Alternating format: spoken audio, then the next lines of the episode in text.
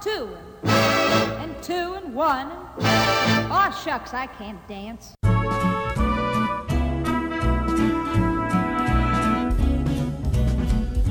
Hello and welcome to Stories from the Open Gov, a podcast dedicated to telling the stories about what open government and open data look like. My name is Richard Pietro, and today I am joined by aimee Whitcroft and Derek Alton. Amy is the open data lead for the Waka Kotahi New Zealand Transport Agency, as well as an advisory board member for the Open Data Charter. Derek is a fellow at Newspeak House in London, England, a public servant for the Canadian government, and president of the Canadian Open Data Society. And both share a passion and keen ability at transforming how governments govern. aimee, Derek, thanks for joining us. It's good to be It's here. awesome to be here. All right. Now, one thing I want to make clear for everyone is that today, aimee and Derek are speaking in a private capacity and not as official representative for any organization. And today, this will be a discussion about open data. It has a really slow uptake. And I ask you, Amy, Derek, why is that? What is the problem with open data? Whoever wants to go first. Well, ladies first. aimee, go nuts. oh dear. Um, I would say that I'm not sure that it's fair to say that the uptake of open data is that slow. Um, as, as William Gibson has previously opined, the future's here. It's just really unevenly distributed. I'm paraphrasing somewhat um, by adding extra words to it. Anyway, uh, I think what we've what we've seen over the last maybe ten years or so is that that initial uh, surge of excitement around open data, uh, which happened particularly in developed nations, has sort of slowed as a lot of the low-hanging fruit has been sorted, has been solved, has been opened. Now there are much more, much trickier issues at play, and what to open, how to open it, and how to open it well, as opposed to just putting it out there. But there is also um, wonderful work happening in the developing world around opening data, and that's really that's really coming on apace. Um, indeed, one could argue that some of those countries are starting to outstrip the developed nations in, in how that they're in how they're doing in open data rankings. Nonetheless, I agree that open data does seem to be something that a lot of people battle to to grasp or to get excited about, other than sort of a small number of of we nerds. You're often open government nerds as well, and this is where I'll hand over to Derek to say, Derek, mate, what are your thoughts? Yeah, geez, no pressure. Um, I mean, I think I think there's there's so many different aspects to it. Like it, it's sort of like this big blanket statement of like open data is struggling. I, I completely agree that it it's a Oh, case hold on of a second. I'm not saying open data is struggling. I'm saying it has a slow uptake. okay. What would you say is the difference between that? What's the difference between struggling and having a slow? Oh, you know what? I think you just caught me in my own little corner here. Fair enough. All right. Make as though I never interrupted you, which is probably what everyone should be thinking right now.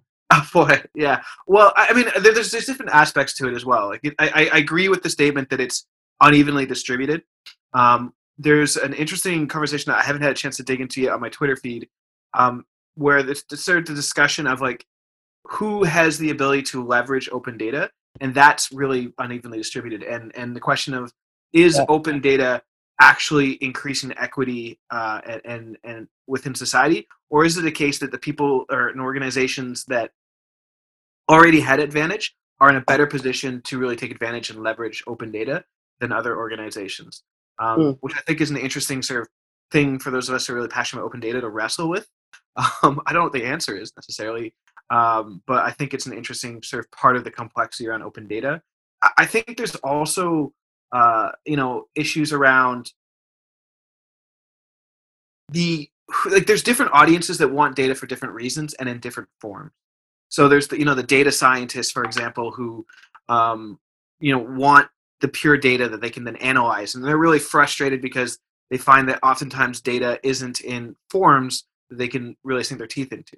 But then you also have like people who are say community organizations that don't have data scientists uh, within their staff who just want data that they can consume in a more digestible fashion which is a very different format. They're probably not looking for data in a CSV format for example. They want data in a graphic. I, I i was having so i did i did a bit of homework today frantically at the last minute uh, procrastinated to the last minute, and then interviewed a bunch of friends of mine who work in the open data space, and it was basically like, "What do you guys think?"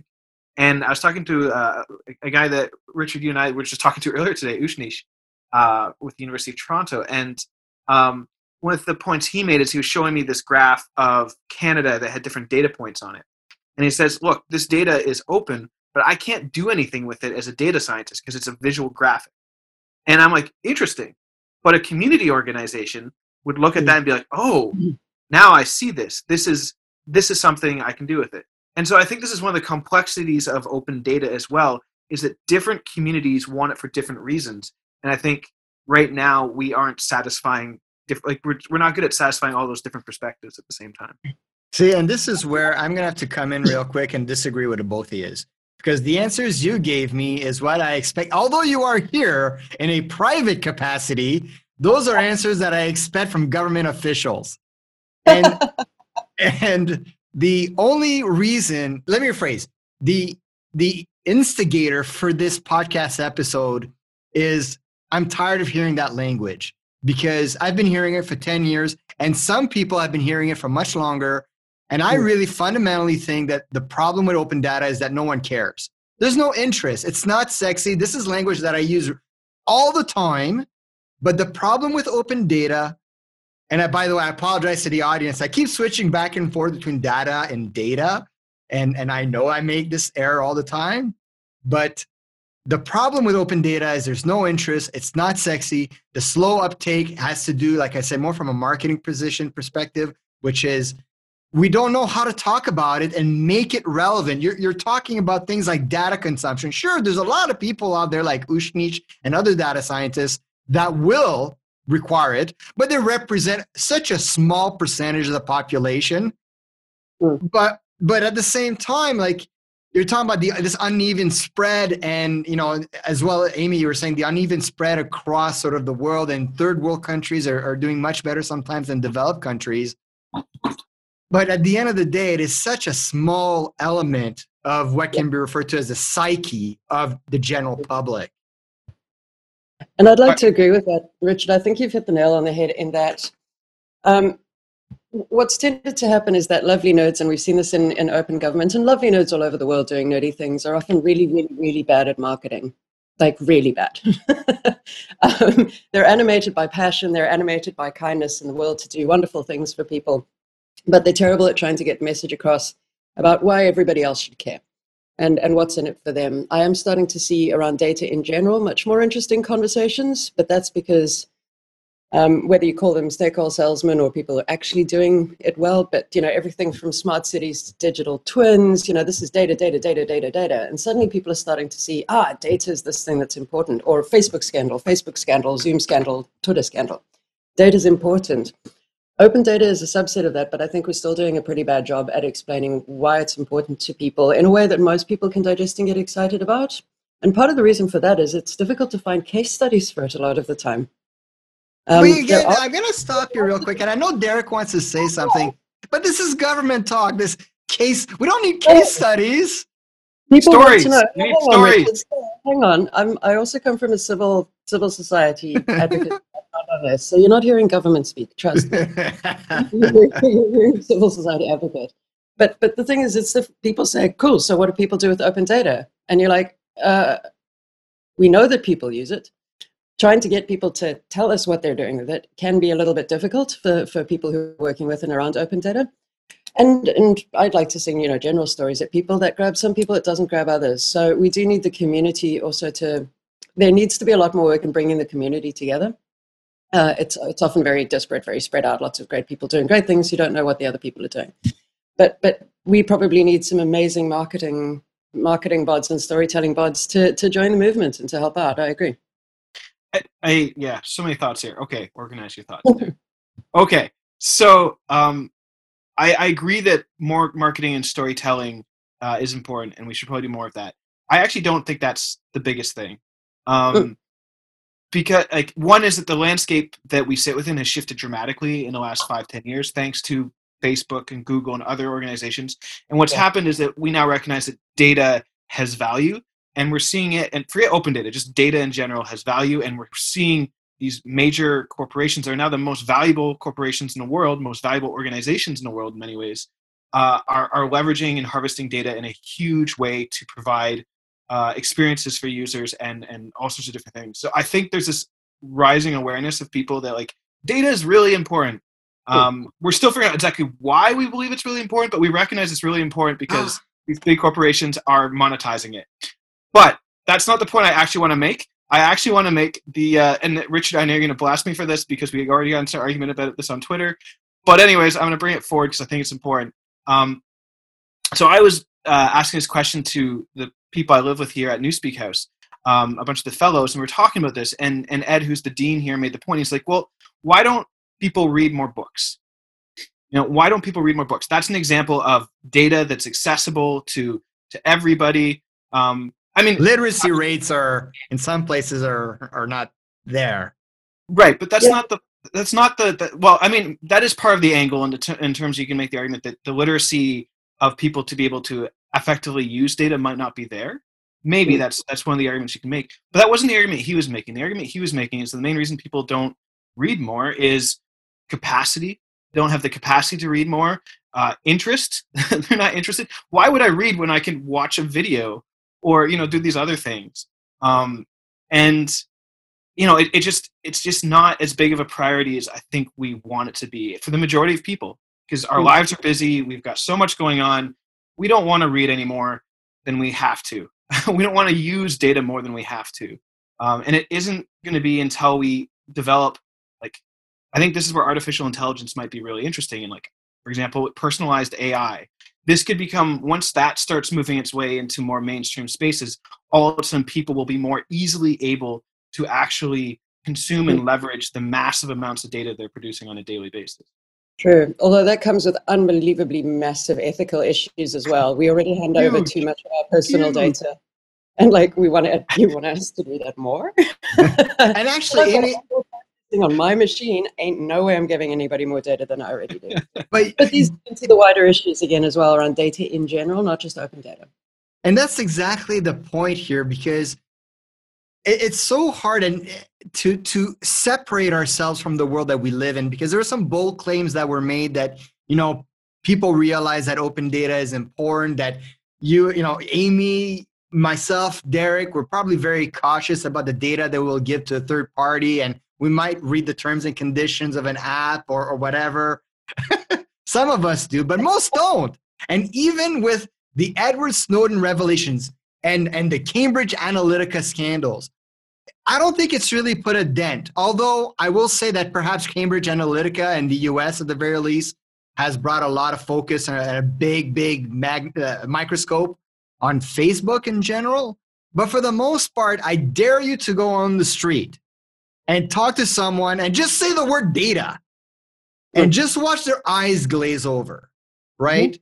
It's it's not something that even as something as massive as the Prism program and John Oliver being all on, all on top of it, and an international scandal like Cambridge Analytica, which showed that pe- that Facebook and is essentially facilitating the use of the data on the platform to manipulate the results of elections. If that is not enough to get people's eyeballs on open data, my argument is we have to change the way we talk about it because the scale has been there.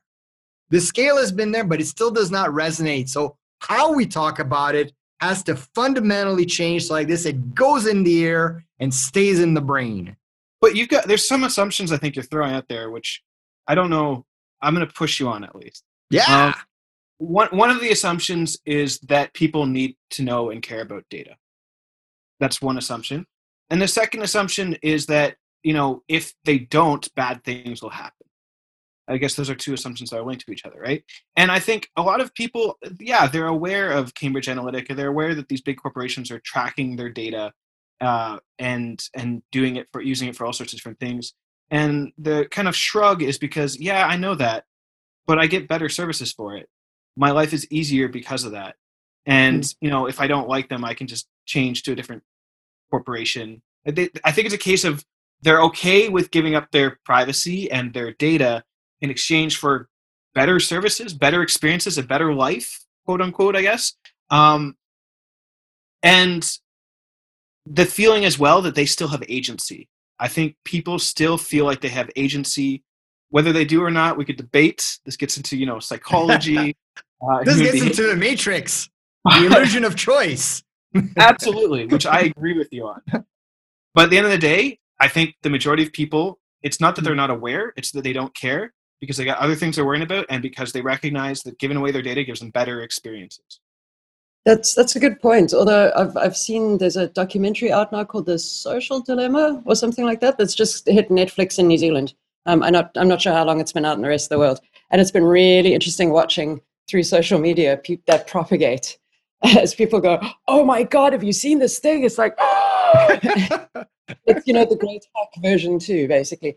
And I'm like, yeah, I haven't seen it. To be honest, I probably won't watch it because I'm not the target market on this one. I'll just sit there going, well, yeah. I mean, oh God, we've been screaming about this for years, but it is, it you know, that that's a be- beautiful example of the right kind of reach. Is there's been a whole bunch of people screaming about this stuff for years, and it hasn't penetrated the way one potentially not very well document- made documentary, depending on who you speak to.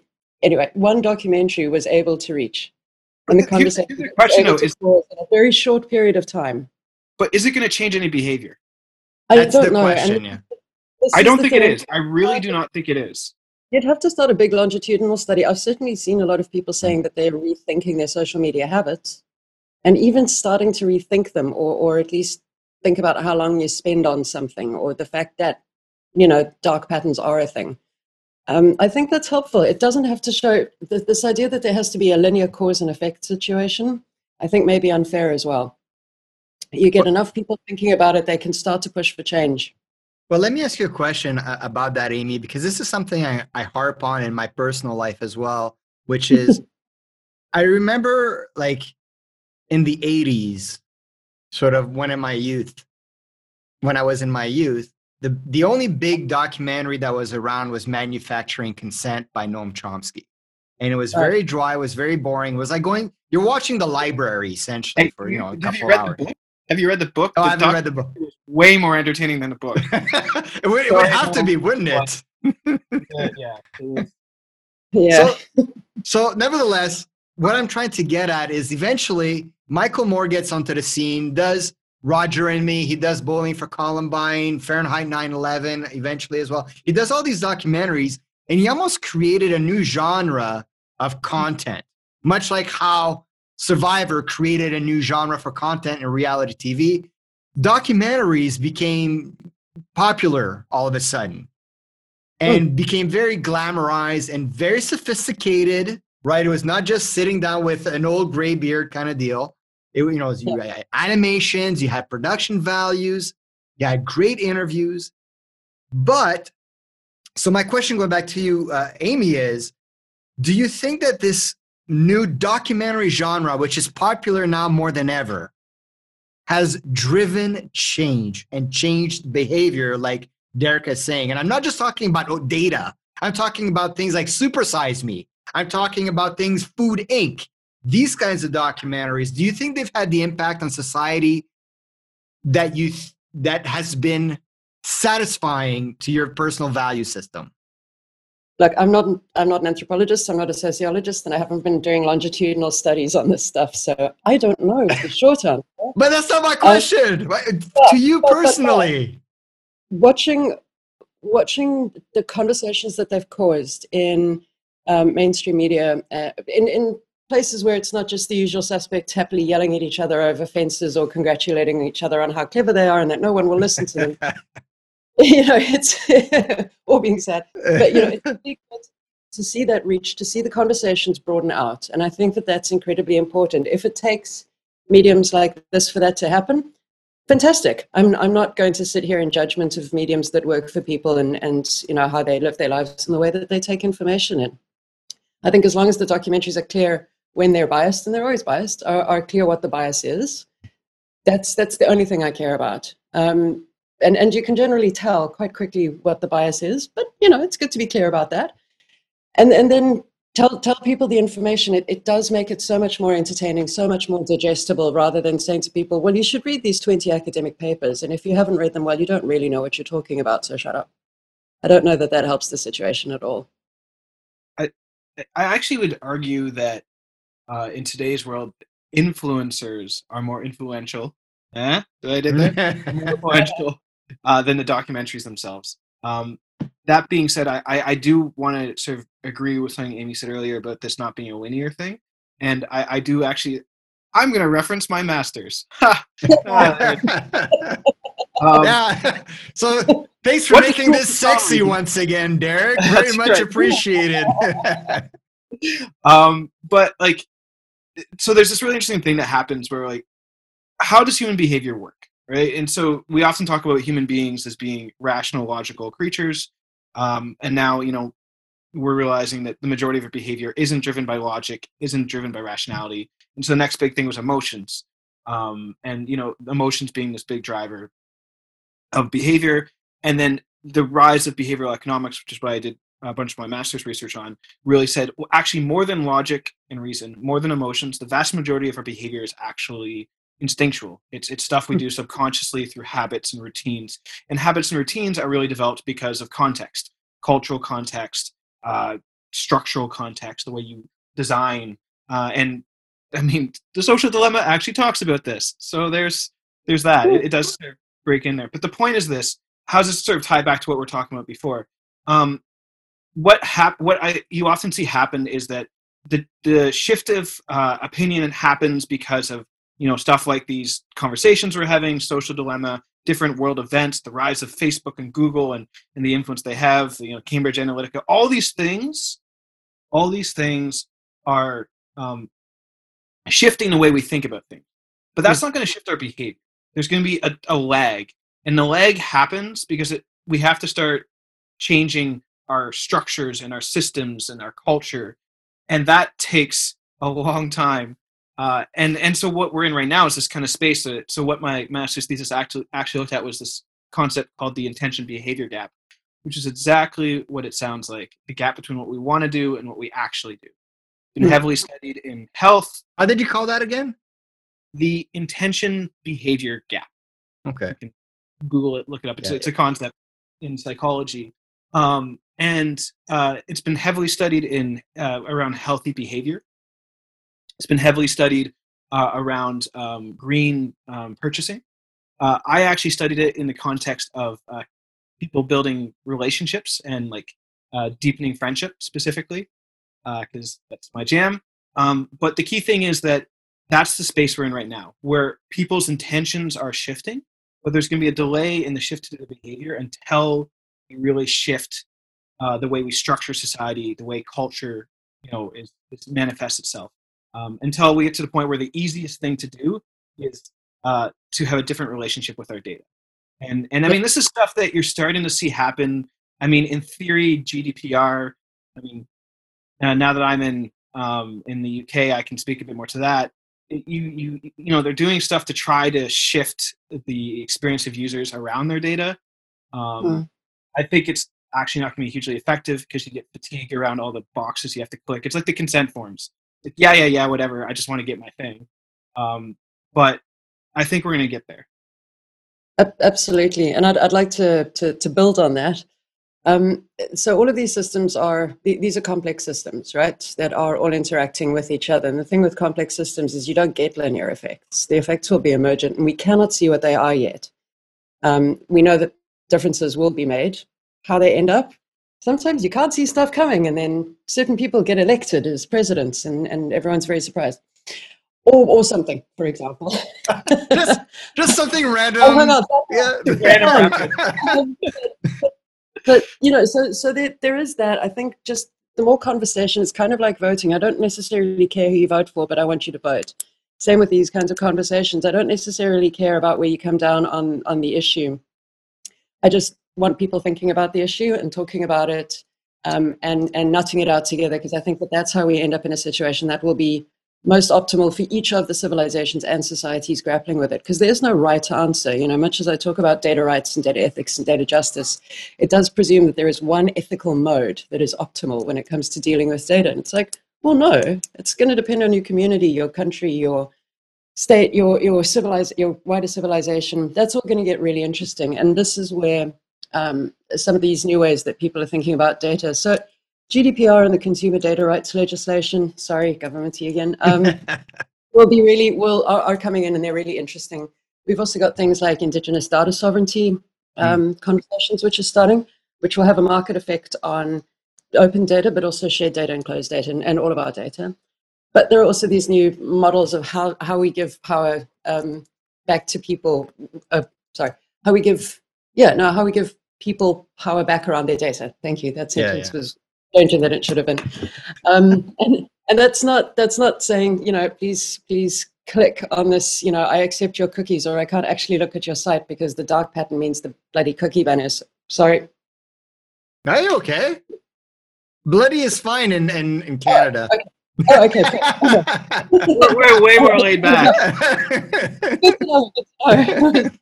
um, but you know that, that's an that's a classic example of a dark pattern, and I've been thinking about dark patterns a lot because they interact really strongly with data. Anyway, um, but new models like data trusts and you know data collectors and collaboratives and all of those kinds of things, as ways for people to have a bit more stewardship and ownership over their data the, the, the cookie situation was more about trying to get websites to behave slightly better, right? As opposed to trying to give power, I think, so much back to people. Because as you say, it's just a flood of cookie stuff. And most of the time, people are just like, oh, whatever, fine. I'm just clicking accept. Ah. Oh, I oh, I'll, I'll close the website. Honestly, I will.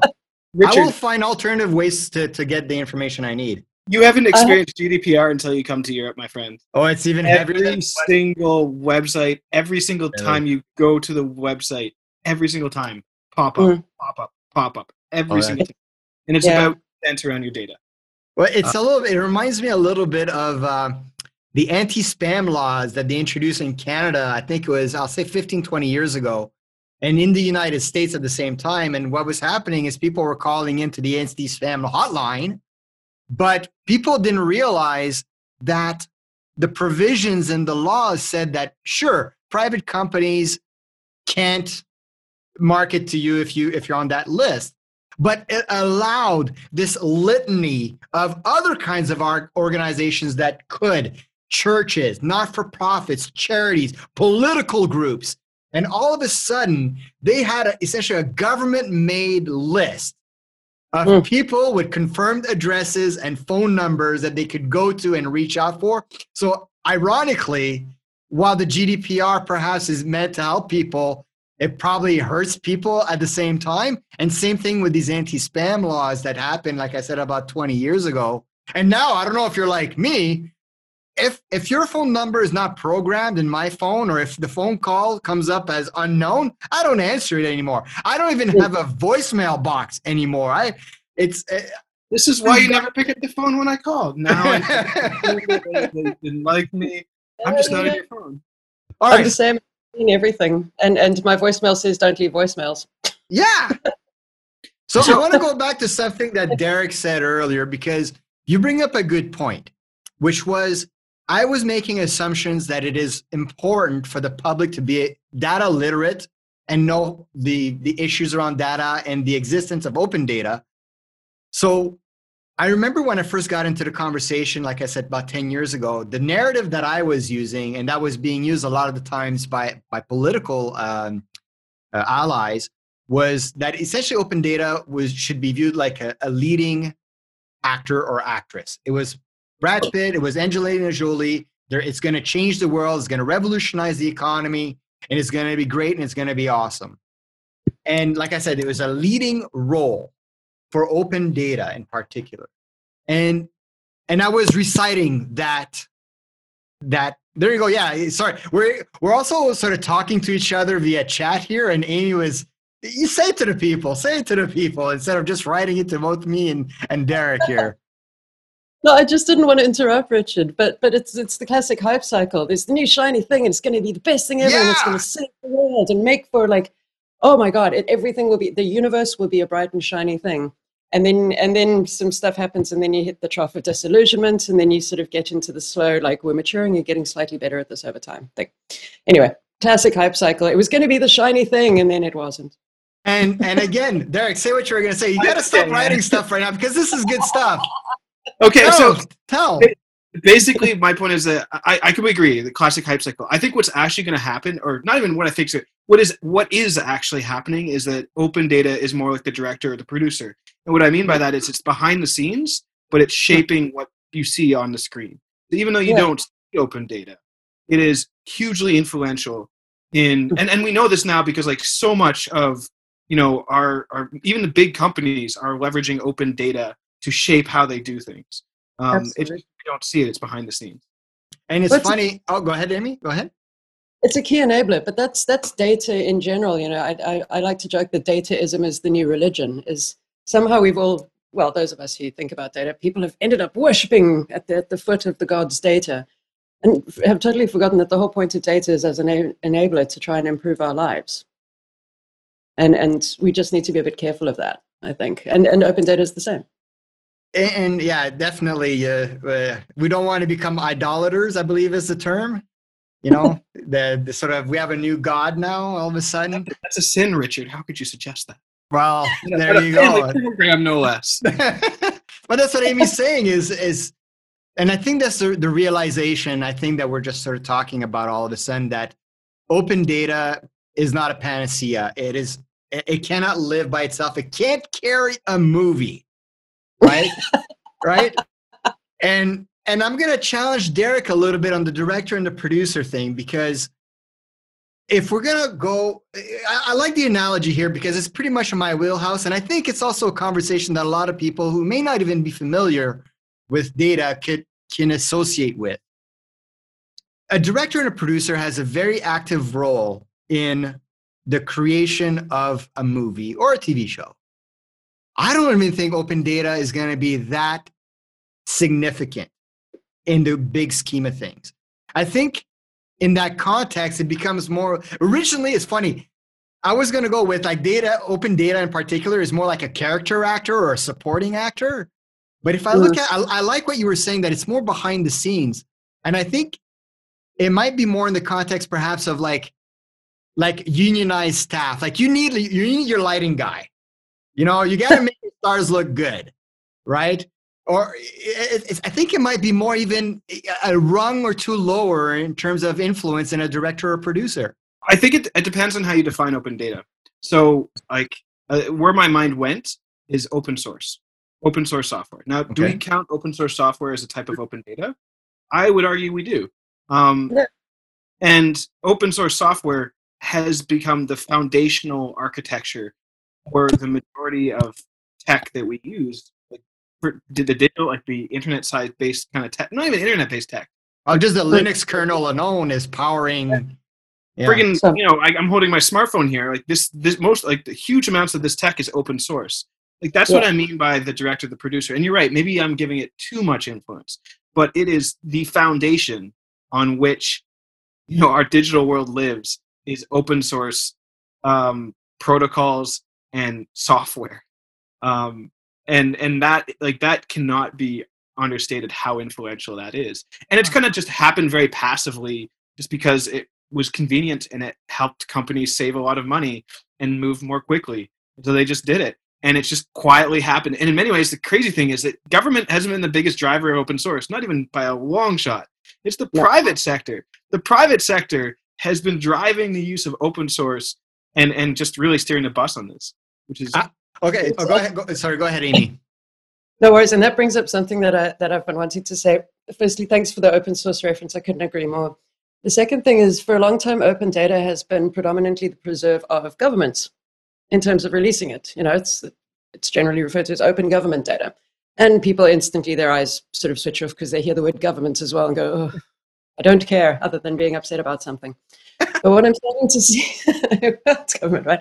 Um, but what I'm starting to see is uh, and, and I've been yelling about it for years and talking with the private sector about it for years, but saying, okay, you use open data, but also like join the party, give back. And I'm seeing more and more private sector companies saying we actually do want to start releasing open data as well because we understand that it brings benefit to the system because we want to start being better corporate actors and it helps us look good and we're tired of, you know, always looking like the bad guys, blah, blah, blah. But they also realize it helps them do things like influence the state of play, influence mm. the state of the art suddenly they're, they're involved and they're in the thick of it. And I think that that is potentially an inflection point. I'm just starting to see it properly now. the, the beginnings of it now. But that might be an in, inflection point where open data suddenly starts to get quite sexy as well, because they have some quite sexy data, and they also have expertise in telling the stories, in putting out the press releases, and making the shiny pretty to make sure that everybody knows that they're being awesome and they're doing this cool stuff. It, it's so that, might be really interesting to watch.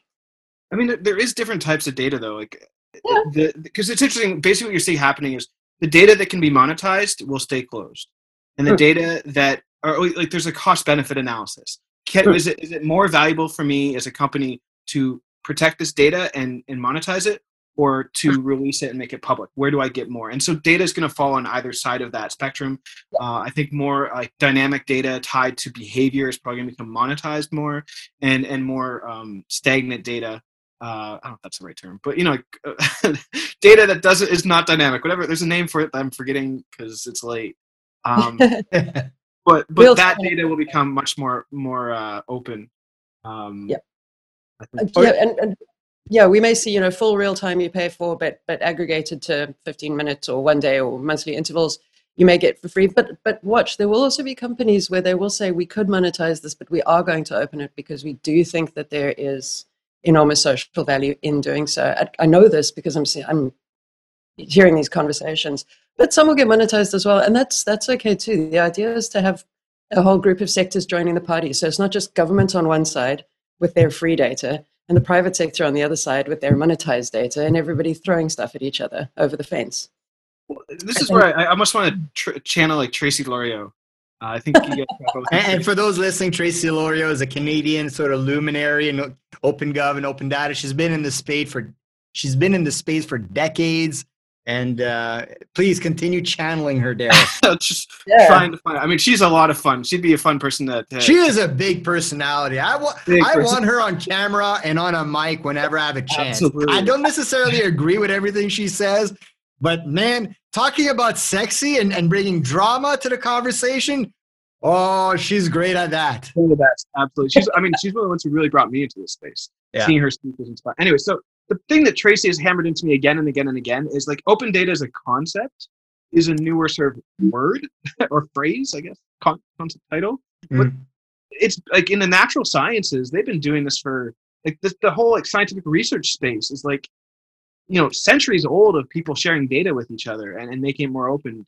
And I mean, she always talks about geospatial space. The geospatial space has been, you know, releasing weather data and geography data for for decades and decades and decades. And it's important to note the government has been a key actor in that space, both as a funder, uh, but also as a key player in collecting and sharing data as well. But like that, that there's a long history to that, um, and that's I think important to note when we talk about the, the rise Yeah. of this. So there's a couple of things I want to discuss w- w- before we close out the episode here. And one of them, I do want to answer the question of, is it important for people? Once again, the role of open data is like, is it important for every single Tom, Dick, and Harry out there, every single child to understand and know open data? And I'll give you an example, an analogy of what I'm referring to. We already, br- let me rephrase, I brought up the Matrix already once in this conversation. I'll bring it up a second time. In the Matrix Reloaded, there's a scene between Neo and one of the old wise men uh, that's on the council. And it's late at night, and they're having a conversation. And the old wise man, he's like, Neo, you see that that machine over there? It's it's it's for recycling our water. I don't know how it works, but I know that it's important that it does work. And I really like that distinction a little bit of sort of between the practitioner and, and the general public a little bit. That even if you're in a high ranking position, you don't necessarily need to know how open data works, but you need to know that it's important that it does. And I don't think that we're quite there yet. I'd, I'd like to say uh, it's it's kind of uh, up there with people who say everyone should learn to code. I absolutely don't believe everyone should learn to Mm. code, but but I would say that yeah, but that that can be that's a that's a rant of mine, mate. It goes on. That's next- our next episode. aimee's rant hour. All Got some right. Anyway, but but more seriously, I think in the same way that we could teach all kids at school, you know, the basics of critical thinking. What are the eleven major, you know, logical fallacies? How to interrogate an argument, teach them how, how a gene works. I come from a molecular biology background, so I would say that. But you know, the very basics of like this is what DNA is, this is what protein is. You're going to need to know this stuff. And also, if you if you have a question, there's the stuff called data that you can go to, which you can interrogate in a couple of ways. And hey, a whole bunch of it is available on the internet for free. That's probably about as far as you would need to go with with young people. And then those who get more interested in it, you can take them further and further down a path into becoming experts. But I think it's important that people know it's there in the same way that, you know, Wikipedia exists. You could also say there are these things called open data registers for if you want that kind of data. Okay. Uh, Derek, do you have anything on this before I switch it up a little? I mean, I, I agree with what aimee's saying. Um, I think that uh, th- where the public needs to know things is where it becomes political. Uh, where we're talking about like policy decisions or, or th- that higher level thing, that's where we need the public to have an understanding that this is important. And I think this is actually wrapped up and to a certain extent, in a broader sort of debate, political and philosophical debate around ownership, public ownership versus private ownership, because uh, it's really what we're talking about. You can replace data with like healthcare or like anything, and it, it's it's the same type of debate. So maybe that, in some ways, that's the more important debate to have. Um, and in some ways, we are having it. I mean, you see it play out in elections all the time. Um, so okay, so uh, we do need to start wrapping up, but we were on a really fun thread earlier that I want to end on, which is sort of this movie analogy for the world that we live in. And we had pretty much agreed that open data and open data are not the leading actor of a movie. And then we expanded on it. And there are some things that I wrote down here because I like, there's a lot of players here. So you mentioned open source, Derek, as well as did as well as you, aimee. And actually, I think open source might not be sort of the director or anything along those lines. It's the equipment, it's the cameras, it's the rigging, it's the lights, the um, the studio, and by that I mean sort of a Syncopy, which is Christopher Nolan's sort of production house and, and studio. Some of the big ones, obviously, we know like Warner Brothers and whatnot. Actually, no, let me rephrase. Not Warner Brothers. Um, uh, Paramount, I believe. Yeah. I'm getting way off topic. I forget which ones they all are. But the studios are the it's like open government is the culture like what kind of movie are we going to be making how much money are we going to budget for this one movie versus this other movie it sort of really sets the direction quite a bit the um, uh, uh, digital government right? The digital government movement, people like you, Derek, and people like you, aimee, that are inside the halls that are creating government as a platform and things of that nature, you're the distributor. You are. Uh, uh, that's where the Warner Brothers and the Paramounts come in. You buy the movie from the studio, like a Syncopy, and you distribute it. And then, and that's also fall, like Netflix would fall into that category as well. And I think when it comes to like the actors, you're looking at civil society, you're looking at the private sector, you're looking at the people that are putting the movie together that are all really sort of important.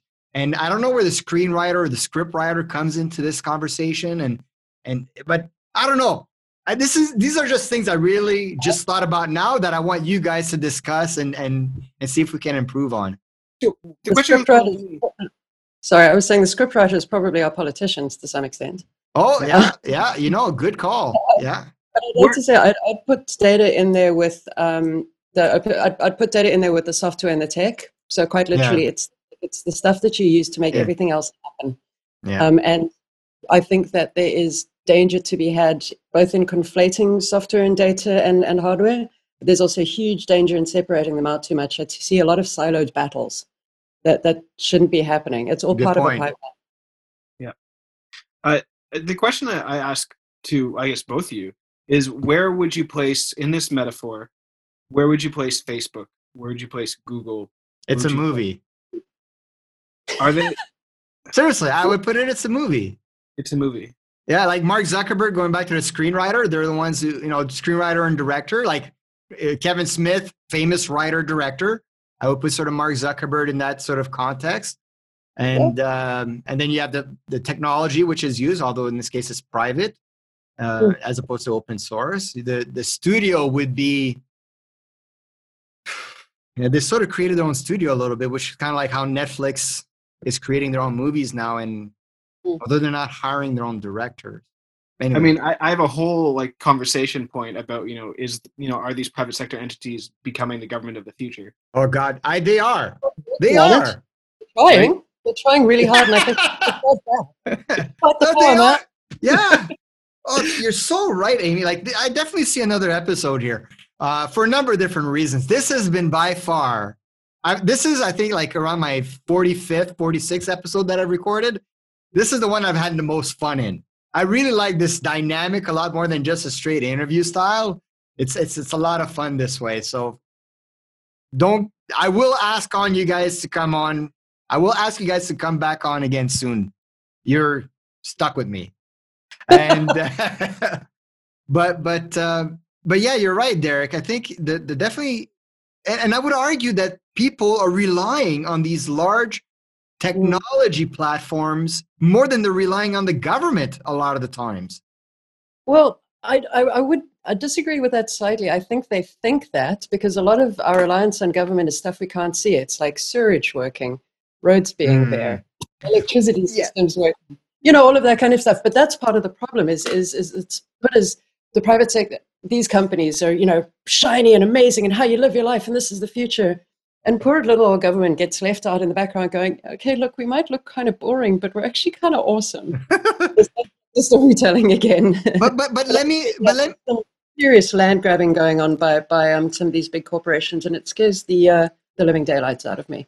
I I want to clarify what I meant by um, uh, uh, relying on, on those large technology platforms more than government. You're absolutely right. From an infrastructure perspective and how your taxes are paid, it's, it's different. But you have the Googles and the Alphabets of the world that are creating new communities or trying to create new communities around the world. Um, but when it comes to things like there's an application in Canada called COVID Alert, which is used to not do contact tracing, but the closest thing to help people realize or un, or know when they've been in close contact with somebody with the coronavirus, which would not exist if it wasn't for Google or Apple. Uh, Google has done an insanely amazing job with Google Maps, and governments are relying, like people are going and using Google Maps to find out where to vote, right? There's a lot of these elements that people are using more than government. They're not going to elections.ca to find out where to vote or how to register. They'll use Google kind of deal. And that dep- and right now I do believe they're much like how Google put together the I think it was called the Google Transit Feed System, which became eventually the General Transit Feed System, which what is what powers these transit apps. I think Google's trying to do that right now with polling stations and with uh, uh, voting locations and things that like they're trying to standardize it across uh, at least the Western world. Yeah, and and I mean, as more and more of infrastructure we depend upon moves into the digital space, or that there's a whole new set of infrastructure that, in the digital space that we're becoming increasingly dependent upon. A lot of that infrastructure is being driven by these these big tech companies. I- I mean, all, a lot of it is also open source, which is kind of this weird new space because open source isn't public, isn't private. It's kind of its own thing. Um, But yeah, it, it's things are changing, and it's it's, it's going to be interesting to see how. And I mean, COVID's really making this front and center, right? COVID has forced the world way more into the digital space than we've ever been before, and way more dependent upon uh, digital infrastructure than we ever have been before.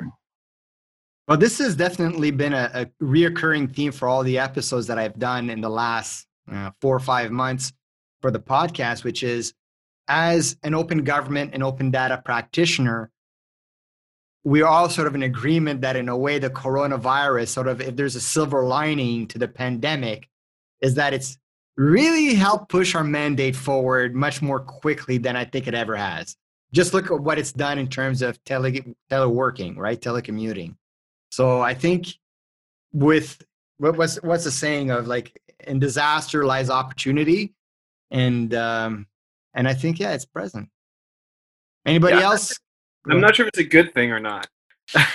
It depends how it's used, right? It's If, happening. It's it's it's and it cuts both positively and negatively. well, if you're going to the pr- price gouging of disasters, then obviously it's no good. But huge centralization of power and resources that's happening right now. Yeah, that's incredible, true. incredible centralization of power and resources. But also uh, uh, some opening up and sharing of data that's also unprecedented between various governments and, and other bodies and, and collaboration in ways that we haven't seen before either. I think we have to be careful about um, ascribing something as simple as good or bad to massive, complex, and emergent right. system. Yeah. No, you're, right. you're yeah. It's going to get weirder faster, but it was already getting fast. It's just accelerated it. Oh, this, I don't know. Like, I wish I was 10 years, 15 years younger because, man, these are exciting times that we're in. And once again, it may seem a little sadistic to say it that way, but compared to and we really got to start thinking about wrapping up because we could definitely talk for hours about this kind of stuff. But there's definitely an element like the, the, the 60s 70s and 80s and, and 90s were for the most part very quiet decades. And and things have changed dramatically in the last 20 years. Hey, I mean, and, oh go for it. And i'll finish off with my final point and then yeah i was just going to say I, I agree that exciting in, in in a more neutral term in the sense of like it's very energetic. There's a lot of it's very dynamic. Things are happening. And the, covid is forcing that in all sorts of different ways. And then like for me like we like climate change is a giant wave that's hiding behind covid. Yeah. Like a kind of decades you're so right there and again i think i want to clarify my comment from a moment ago about it's about me saying it's exciting I'm saying it exciting. Like, do you guys remember the movie uh, Independence Day? yes. Right. So at one point, I'll say maybe uh, ah three quarters of the way in, uh, uh, the president walks into sort of Area 51 and he meets Brent Spiner, the the wild-haired scientist, and he's like, this has been amazing. Like for the last 50 years, this place has been like a dead zone. But ever since these aliens came around, all the gadgets started working and the lights are turning on. It's, it's been a really exciting time. And then the president uh, is like, dude, like billions of people have died in the last 24 hours. Like, what? Like, calm down. this is not a good thing.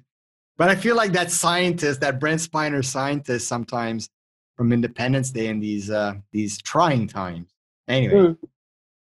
And and and and yeah, I, I think that's that's beautifully put, both of you. I'd say this could also be viewed as a, an exciting time in a positive sense, in that there are a whole bunch of watershed moments happening at the moment, inflection points for our set of civilizations.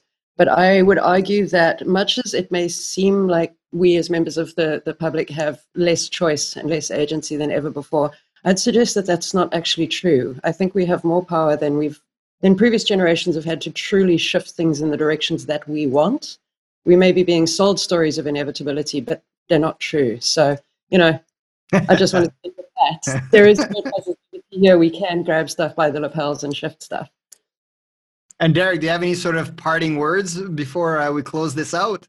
I mean, I don't know how I can follow that up, to be honest. Amen, sister. All right. Well, then I've said everything that I need to say. But before I actually do close out the episode, I do want to give each of you the opportunity to tell the audience how they can reach you if they want to find out more information, sort of share, you know, your handles for wherever they, they, they can reach you. So we'll start with aimee again. Oh, God damn it. Sorry. I hope that's okay. well. we'll, see, we'll, we'll see if it'll pass through the filters. Gosh. It's Gosh, thank you. um, so I'm I'm all over the internet, but probably the easiest way to find me will be on Twitter at teh underscore a i m e e. Mm. Um, and also just Google me. I'm on LinkedIn, for example. I'm not on Facebook and I'm not on, on, on Instagram because I'm ancient and cynical. But, otherwise, I'm super contactable. and you know what? You and me both. I deleted my Facebook profile a long time ago and I refuse to do Facebook products. And I also want to tell our audience a little bit for a couple of things. When you see aimee's name, it is not a typo. She prefers to write her name with a lowercase a to start her name. It's not a capital A. So when you see it written online, when you see it written in the write up, which I will make a note in this episode description, that aimee prefers to have a lowercase a. It is not me writing with like disrespect for her name because I can't even capitalize it. It really is how she prefers the presentation of her name. I'm right, aimee, about this? Yeah, ora, yes. okay, good. All right, Derek, you're up next. Um, I, I mean, you can try to Google me. Uh, you will probably come up with Derek Alton Walcott, who's a famous poet. Um, so I'm not nearly as famous uh, as aimee or Derek Alton Walcott. Um, but you can find me on Twitter uh, at Derek D E R E K Alton A L T O N, uh, and I'm I'm usually pretty active on Twitter. Um, yeah, that's All you can- So so thanks guys for for doing this atypical episode podcast. Uh, at least for me, anyways. This is the first time I've really taken up uh, this format, but I think it was great. I really enjoyed it. I think it was very clear in my how animated I get. But uh, so I want to thank you guys for doing this and and trying something new. So thanks. Well, thank you. Thank you. I'm looking forward to more of these. So many things to talk about. Uh, Same time. are Same time tomorrow. yeah, same bad time, same bad channel for those who understand the uh, the reference. Um, so as usual, not only do I want to thank the guests for being here today, but I want to thank our audience for listening. And as usual, please leave a rating or a comment on how to make the podcast better. If there's any guests or any stories that you'd like to hear. So until next time, let's make it open.